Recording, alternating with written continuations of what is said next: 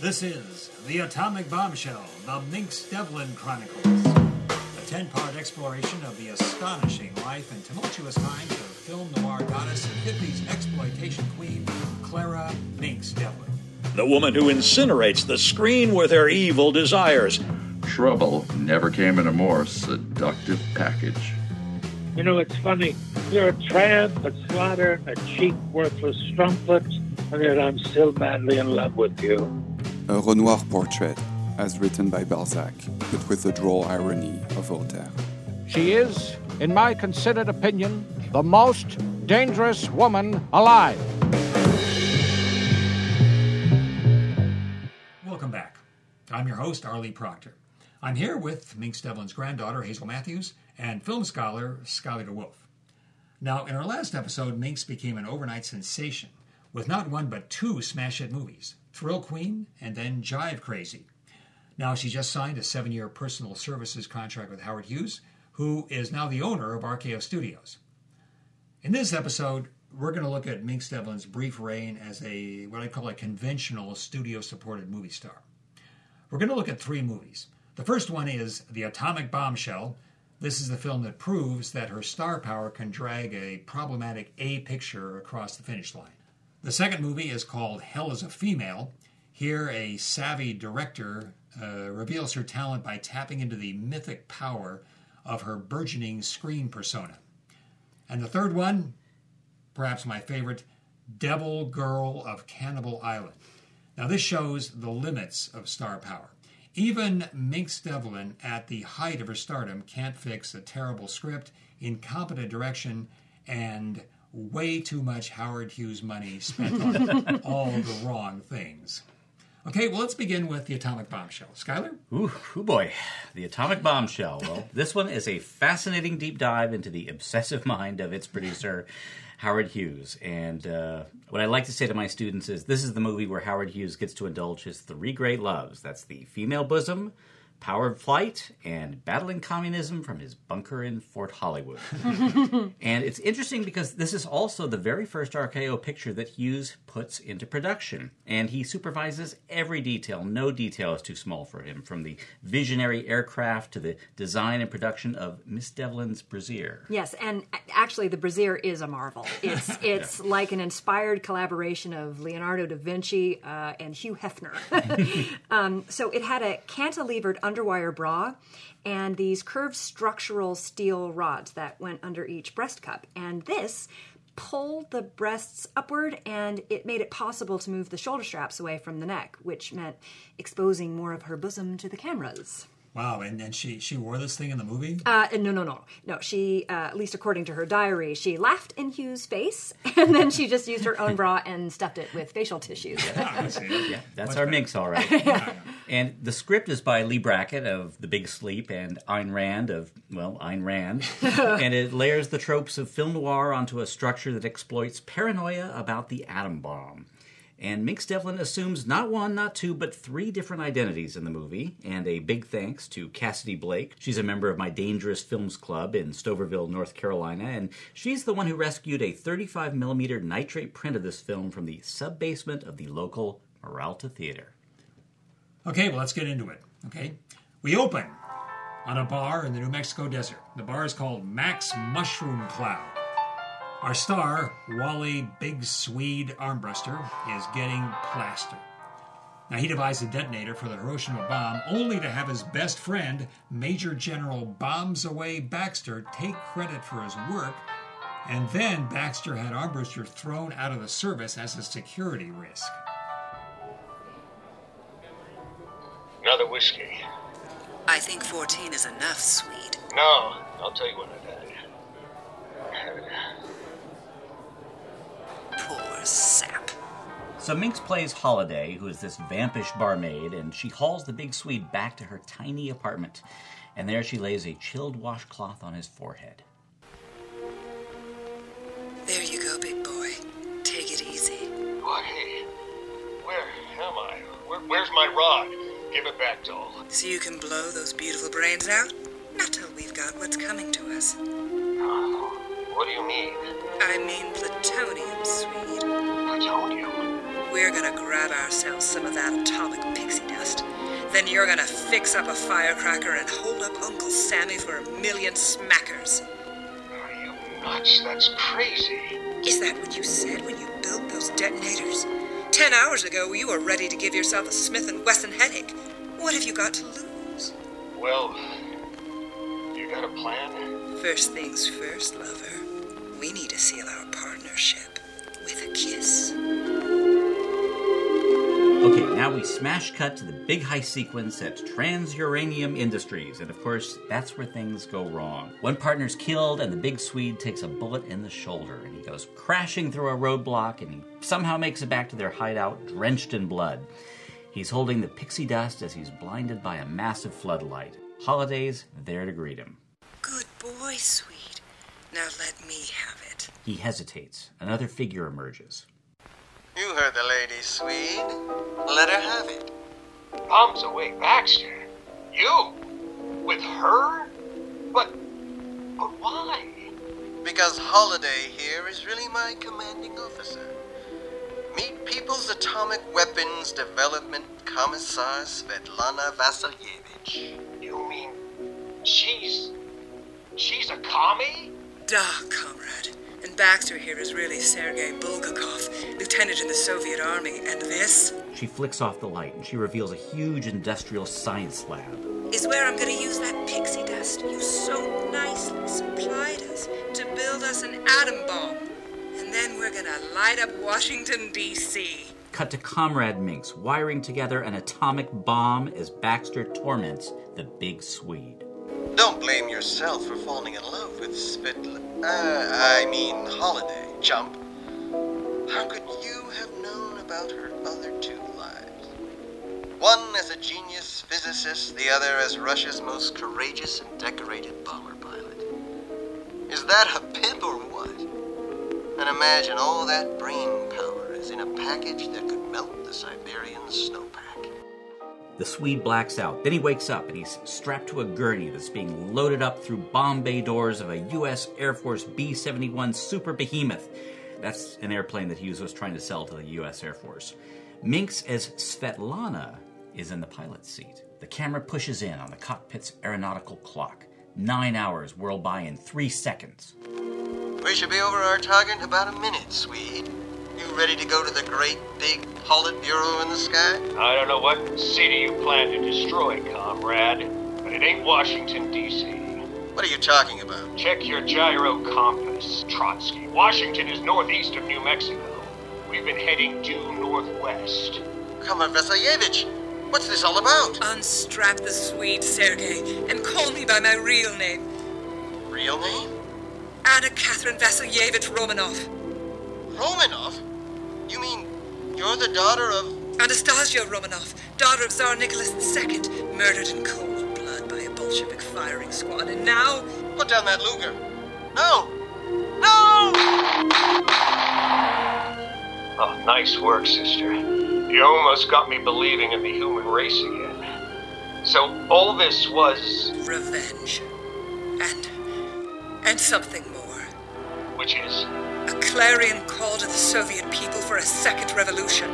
Let a new spirit of liberty and democracy be ignited by the atomic torch we're about to ignite. I thought so. Gonna light up Moscow, huh? Well, don't suppose we're gonna live to tell the grandkids. The blast will incinerate our plane, but But what? in Russia, the phoenix is a symbol of resurrection by fire. Through our deaths, we will live forever. Don't say any more, baby. Just lay one on me for old Lang Syne. There it is. Dead ahead. I love you, sweet. See you in heaven. You should have no trouble getting past St. Peter, baby. Because you've got one heavenly body. Bombs away! Stock footage of an atomic bomb blast with an American flag superimposed, and Ryan and Minx are kissing and they're ascending into heaven with a mushroom cloud. Boy, wow, that's beautiful.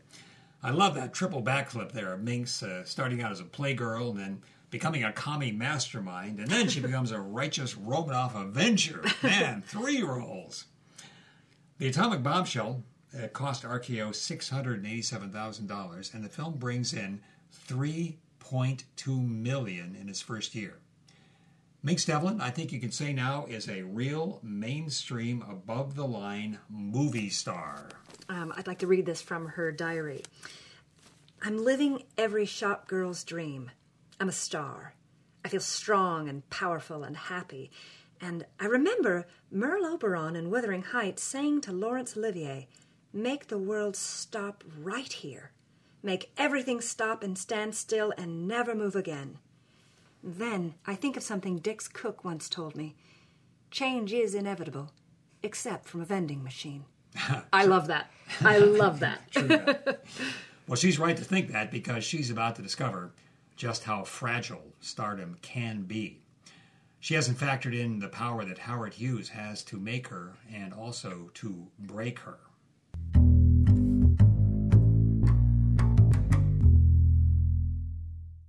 So on March 23rd, 1949, Hughes invites Minx for a date on his yacht. and after a, just a lavish dinner, he produces a minister and he asks Minx to marry him right then and there in um, international waters. You know, a common law marriage with no paperwork and no official record. And when she turns him down, Hughes becomes enraged and he tells her he made her and he can destroy her and no more RKO movies until she comes across. And she knows that this is no idle threat. Well, I'm sure she knows that because he's already done this to another RKO contract player, uh, a woman who starred in a movie called Out of the Past called Jane Greer. And he kept her out of films for several years in a director career. Right, right. And so Minx wonders if she's through. And then she gets a call from a film director, Sam Fuller. Oh my God, Sam Fuller. To call Sam Fuller a Hollywood original is understating the case. I mean, this is a director of provocative, frugal, gut punch melodramas. So Howard Hughes lends Minx to Fuller as what he thinks is a punishment. But really, she couldn't have asked for a better filmmaker to define and showcase the screen persona that she's developing, which is tender but tough and everybody's dream of romance, but nobody's fool. The picture they make is uh, called Hell is a Female. Hell is a female. Okay, get ready for this one. Minx plays Velda Griff Griffin, the recently dumped mistress of syndicate lawyer Marion J. Bigelow. I love old movie names. There's a famous and pretty horrifying scene where a Bigelow goon throws a tureen of sizzling turkey gravy right in her face, disfiguring her. That's when she goes over to the law in the person of District Attorney Nick Barker to nail Bigelow. And the iconic ending shot shows up on every highlight reel of film noir. Here, an enraged Minx empties five slugs into Bigelow just as a jury brings back a guilty verdict. She actually journaled about how the shot came about if, if you want to play Sam Fuller. I would be delighted.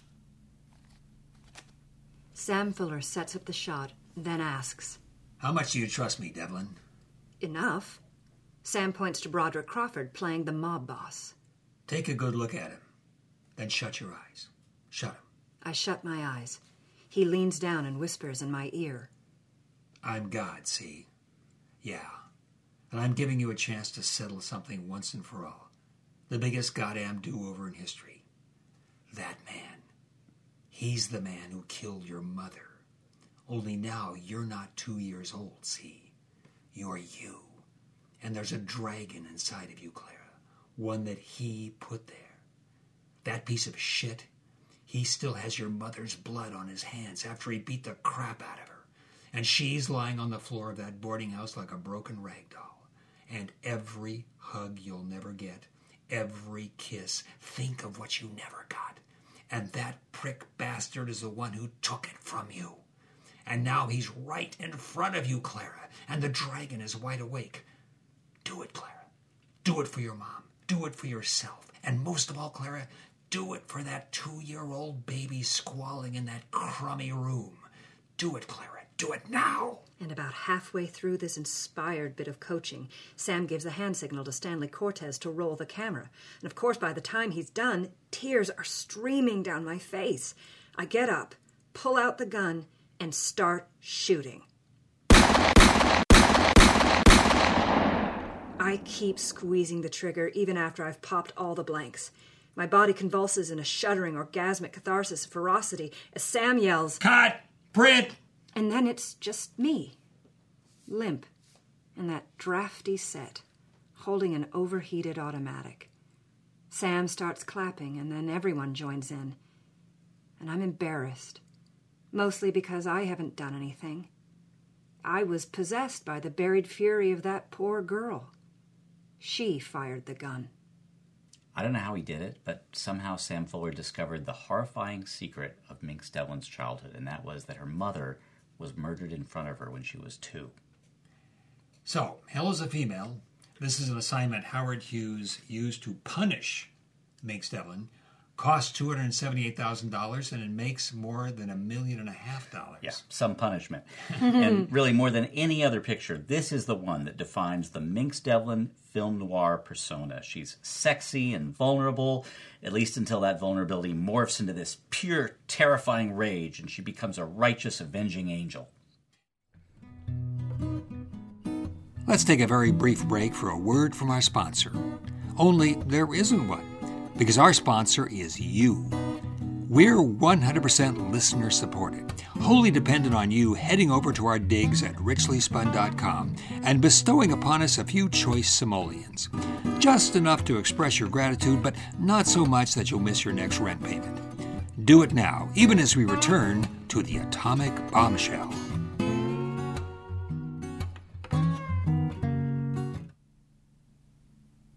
Now we come to a momentous night in her life. This is October 29th, 1949, her 21st birthday. So Sam Fuller has put Minx back on top. He wants her for his next movie, but Hughes is calling every day demanding that she return to RKO. And Dixon Cook throws her birthday party at his bungalow in the Garden of Allah. And everyone is there from uh, Bogey and Bacall to Billy Wilder, uh, Gene Kelly, Lena Horne. Frank Sinatra sings The Song Is You, backed by Earl Father Hines on piano.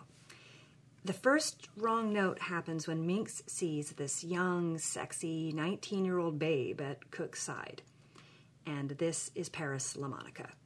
She's the woman he's just signed to star in One Way Ticket to Nowhere. When Minx breaks down in tears, Cook whisks her into his bedroom. Yes, he's, he still loves her, but he has a problem.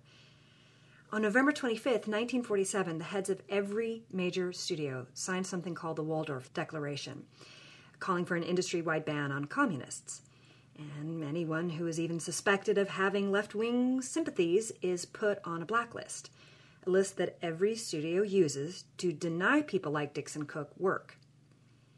Cook decides to make one way ticket to nowhere with his own money in a completely desperate effort to work around the blacklist. But they both know it's hopeless. Uh, Minx wrote about it in her journal. A desperate surge of wanting rages up inside me like a frantic child scooping up shards of porcelain that had only just been a teacup. I want to put us back together. I grab him, bury myself in his chest, look up and try to reclaim him with a hard, hungry kiss. I have no idea how much I loved him until this moment. He tries to pull back, but my urgency overwhelms him. I don't know if it's the frenzy of my desire, the thrill of making love ten feet from our guests, or the shock of my erotic assault. Probably all three. But Dix and I couple this one last time right there on his bed. My body is half ice and half flame as he finally gives himself to me, his love flowing into me one final time. After we're done, we lay there for a moment, both staring at the ceiling. Then a single kiss, and he's gone. I dress and slip out for some fresh air. Being alone is a blessing. Minx walks down the street to Ciro's, a trendy nightclub where she has her first legal martini. She's just turned 21. Then the bartender puts a phone down in front of her. There's a call for her. Minx recognizes the famous voice. It's one of Hollywood's biggest stars. She's asking Minx to join her in her limousine for a special birthday celebration. Here's what I think of as one of Minx Devlin's most astonishing journal entries. Just going to cough a little bit since this is a longie. Yeah. The juniper berry has done its work. I take another deep breath, pay my tab, and head toward my rendezvous. The limo pulls up. A huge, gaudy, pre war English Bentley with smoked windows. The back door swings open, and I'm looking into the deepest, most dazzling pair of hazel eyes I've ever seen. Hazel eyes with emerald shards, movie star eyes. When those lush ruby red lips part and smile, well, this is the smile I've seen on a million magazine covers. The smile that captured everyone from Gershwin to Hemingway to Picasso to the most virile screen gods in Hollywood. And now, me. The dress, gloves, pumps, and mink wrap are raven black, which sets off the diamonds necklace, bracelets, earrings. When she crosses her legs, the gown falls open and reveals her black gartered silk hose with tiny rhinestones glimmering off the back seams, and, of course, a diamond studded anklet. Her legs are sensational. Long, lissom, perfect. I seem to remember that she was a featured dancer and lover of Florenz Ziegfeld in the last days of the Follies. And she's dabbed on just the slightest wisp of Chanel that intermingles with the fresh scent of roses in the bud vases. The seat in front of us has one of those fold down trays with two small goblets and a silver flask. As this awesome land yacht unmoors from the curb, she fills each goblet and hands me one. We clink glasses and sip the driest, most exquisite martini I've ever tasted. One more sip for each of us, and then her gloved hand takes the goblet and places it on the tray. Whatever apprehensions I have, they're melted by the promise of her gaze. Is there such a thing as safe danger? She draws me ever so slowly towards her. My face burns as she caresses it with the silk of her glove. Then she kisses me full on the lips for what seems like forever. I don't protest. I'm wonderfully helpless, a prisoner to rapture. I'd never been pleasured by a woman before, and that's exactly the right word. It's a revelation. As we drive the streets of Hollywood, Beverly Hills, and Brentwood, she transforms what had always been a one act romantic comedy into an epic erotic adventure. She takes me places I've never been before or since. I'm in a dream within a dream, another dimension of pure sensual pleasure, a quenching. My body feels as if it's burning up, every nerve ending deliciously raw. After she gives me sweet release for the umpteenth time, I collapse in a blissful, sweaty, near naked heap. She draws back and gives me that wicked movie star smile. I grin back at her and pounce on her like a jungle cat. I do things to her that two hours earlier were beyond my imagination. I'm pleased to say that that evening is as memorable for her as it is for me. In fact, her shrieks are a bit louder.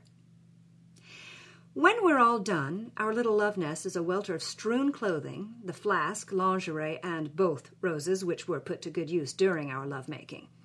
And she's lounging against one door, clad only in one of her stockings and the mink. I've got her dress slung over my shoulder. She cracks a window, and the hot, musky scent of perfume, sweat, and rose is quenched by a cool breeze of ocean air. We're at the beach, right at sunrise. Our little adventure has lasted more than five hours, and not one word has been spoken the entire time. We're three blocks from my bungalow. Movie star drops me off. The chauffeur opens the door for me. I look at him and I almost faint. It's movie star's second husband, who was himself a pretty big movie star. You'd know him in a second. He enjoyed the whole thing in the rear view mirror. I'm so exhilarated I can't sleep. I walk to the beach and let a gypsy read my fortune. She tells me I'm a child of fortune and I must surrender to fate. Minx returns home and finds an assistant to Howard Hughes waiting for her. Hughes wants to see her. Now, Hughes, being Hughes, he already knows what happened in the limo, but it doesn't matter to him. He again asks her to marry him, and she again turns him down. She wants to work, she wants a picture. He offers her a deal, and what a deal. If he puts her in what he calls, quote, the greatest goddamn movie ever made, and if it makes her the number one box office star in the world, then she has to agree to marry him. She says yes to this. And so begins the weirdly wonderful saga of Devil Girl of Cannibal Island. When Hughes offers to put Minx into the quote greatest goddamn movie ever made, what he means is Howard Hughes's idea of the greatest goddamn movie ever made. Because instead of greatest, the operative word here really is most, because it costs the most money in RKO's history. Uh, it took the most time to make and remake and remake, and it had the most directors, five that we know of. Well, Hughes did the most tampering and he shot the most retakes, and certainly at the end of the day, it is the most accurate journey through the demented imagination of Howard Hughes. For decades, the Dangerous Films Club that I run could only show this movie in ninth generation, chopped up black and white bootleg prints, and that's how I first saw it. But finally, the Howard Hughes estate released it after Howard passed away, so now we can see it in all of its Technicolor glory. So let me tell you a little about it. Devil Girl of Cannibal Island starts off as a relatively conventional RKO film noir project called The Other Woman, with more than a passing resemblance to another RKO movie called Out of the Past. We open on our hero, Chick Crenshaw, who's an ex GI fighter pilot. He's summoned by millionaire cement contractor Mace Fatman Thornton. Well, Fatman, we meet again. Last time I saw you was, let's see, Berlin, autumn of 45. You were tickling my nose with a Luger barrel as you and Rodney hijacked my transport. 20 million in Nazi gold, wasn't it? At least, that's what they said at my court martial. It was not a time for sentimental gestures. Now, but that's all in the past. I'm a legitimate businessman now, and I'd like you to work for me. Give me one good reason, Porky. Here's 25,000 reasons, Mr. Crenshaw. Have I got your attention? So the fat man wants Chick to find his paramour, an ex burlesque queen named Veronica Ronnie Massey, played by Minx Devlin. He claims that Ronnie has run off with his Nazi gold. She has vanished without a trace, Mr. Crenshaw. It will take a miracle to get her back. And you're in the business of miracles, are you not? What's that supposed to mean? Come, come, dear boy. Everyone knows you have a certain, hmm, let us say, gift for finding those who may not want to be found. They come to you in dreams, isn't that how you found Herr Hitler's vault keeper?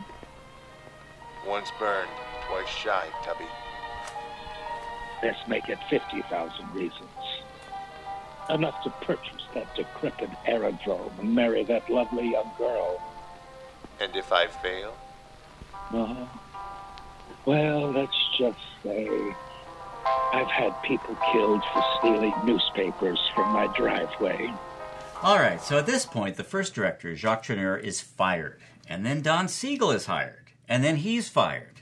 And then Ida Lupino is hired. And then Hughes himself takes over, just like he did on Hell's Angels. So he orders a whole new script, and that takes things in a very crazy direction. Indeed.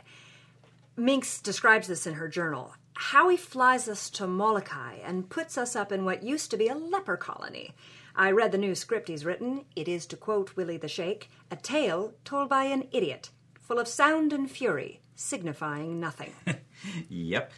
Well, okay, in this version, Chick Crenshaw has indeed dreamed the location of Ronnie Massey. And he lands in Hawaii and he takes a kayak to what seems to be an abandoned leper colony. Gaha seems to be. But he's immediately captured by hundreds of dusky natives and tied to a eucalyptus tree. They're about to plunge a thousand razor sharp knives into Chick's helpless body when a female voice cries out. Cease! Leave the intruder with me. The servile natives bow and retreat. It's Minx Devlin as Ronnie, clad in a racy, low cut, skin tight sarong that shows plenty of bosom, her entire midriff, and her sensational legs. Well, Ronnie. Or should I call you Vuda, immortal alabaster sun goddess? Hi, chick. Long time no kiss. We've come a long way since Harvey Falls High School. I especially remember the day I marched off to war. I'll wait for you forever, my love. Chick, darling, why stir the embers of a dead flame? A dead flame to you, baby. To me, it's a torch, and it's still blazing away. So how long did forever last? I know the letters stopped when I was still in flight training. So Ronnie then tells this incredibly sad story. Her invalid mother needed an operation, forcing Ronnie to become a burlesque dancer. Then one night, Double Chin came in. Ah, the fat man. Gave me a dozen roses, each with a $20 bill wrapped around the stem. He was just what I was looking for. A sugar coated papa to get me out of that stink hole. He put me on the payroll, and I learned all his dirty secrets. The G men were already sniffing around, getting ready to put us in the Grey Bar Motel. So that's why you pilfered the bullion and took a powder. Turned the gold into cash and the cash into paradise. Bribed a missionary to let the natives know that the alabaster goddess was on her way. They bought it. And now I've got my own little bit of heaven, unless you butt in. You are not gonna mess this up, are you, chick? I can help you forget Forget what? everything. So the next hour is Chick versus Mojo, the wildly jealous warrior chieftain who wants Ronnie for his own. He orders his men to kill the intruder, but Minx calms them with her seductive dance of the seven pineapples. Ooh. Yeah. Then she proposes that the conflict be settled with a wild anything goes gladiator style bamboo cage match between Mojo and Chick. The stakes The winner will share my royal bed. The loser shall be eaten as our next tribal feast. Cannibalism. I mean, why not? Yeah, sure, whatever, sure. And of course, Chick wins, and Mojo begs Chick to kill him, but Chick lets him live. And then. Then Hughes famously takes an entire week to shoot a 90 second montage of Chick and Ronnie making love. We're talking moans, groans, wet, panting lips, eager hands, undulating flesh, two frenzied shadows wrestling on a diaphanous curtain, and finally, Ronnie's face, a mask of raw desire that cracks in a spasm of bliss. Oh, yeah. And dissolve to a thundercloud passing in front of the full moon. Ronnie slumbers in peace, but Chick writhes in anguish. The camera pushes in on his sweat soaked face, and we're in his dream. It's Ronnie. She's a scantily clad brunette Joan of Arc lashed to a cross, embedded in a raging funeral pyre. She screams for Chick to rescue her. His eyes pop open. He rises, zombie like. He grabs a machete and he trudges out into the night. He bursts through a gauntlet of towering sugarcane stalks, and there's Minx lashed to a cross made of bundled bamboo. Mojo is waving a huge, flaring torch, and he's just about to light the pyre.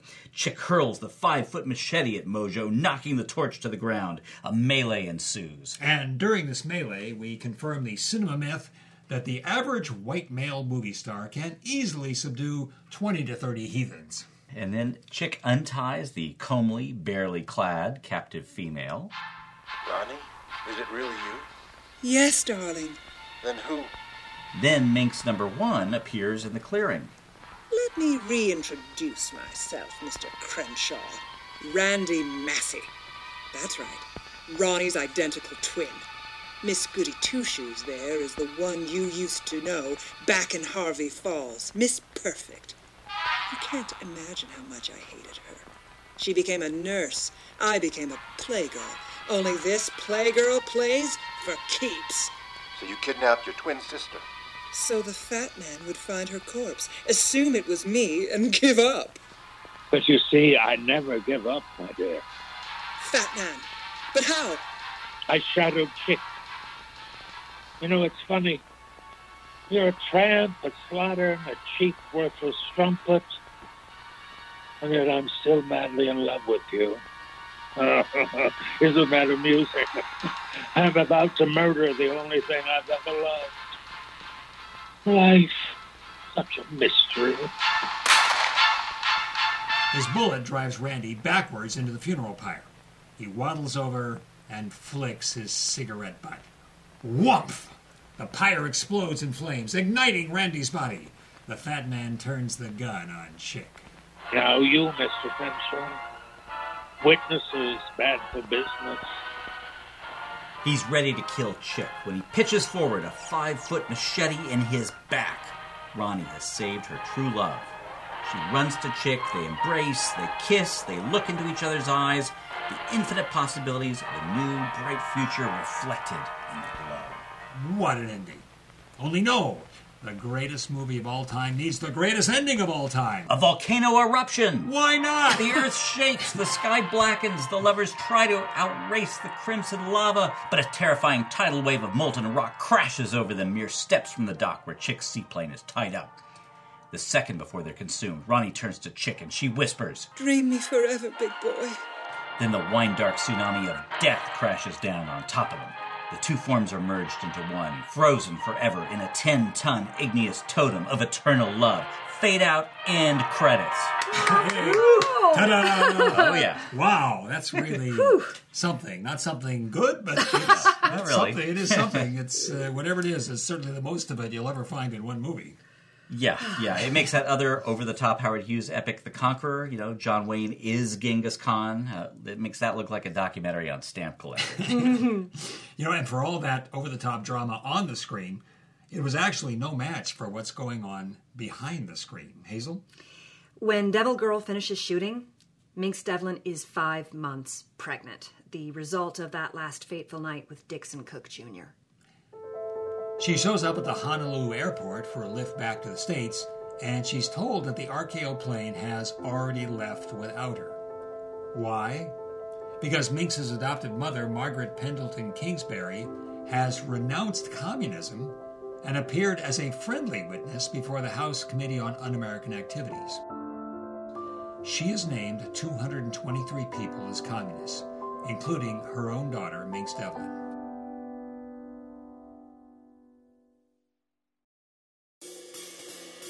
The Atomic Bombshell, The Minx Devlin Chronicles, is produced in Hollywood, California by Tales Richly Spun.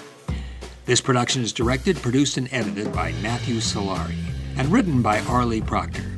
Co producer Kevin Whitaker, artwork by Rowan Proctor. Special thanks to Caitlin Mulder, Stephen Smith, Bill Lithgow, Jackson Duff Willem, John Roten, and Will the Thrill Reinbold. Please visit richlyspun.com slash atomic bombshell to find books and movies about the age of atomic paranoia that pushed America over the edge into madness. Also at richlyspun.com, you can pre-order the book that inspired this podcast. Minx Devlin's shocking and delicious autobiography that's a thrilling glass bottom boat tour of the sewer that was Hollywood. Join us next for The Atomic Bombshell, episode number four Are You Now or Have You Ever Been?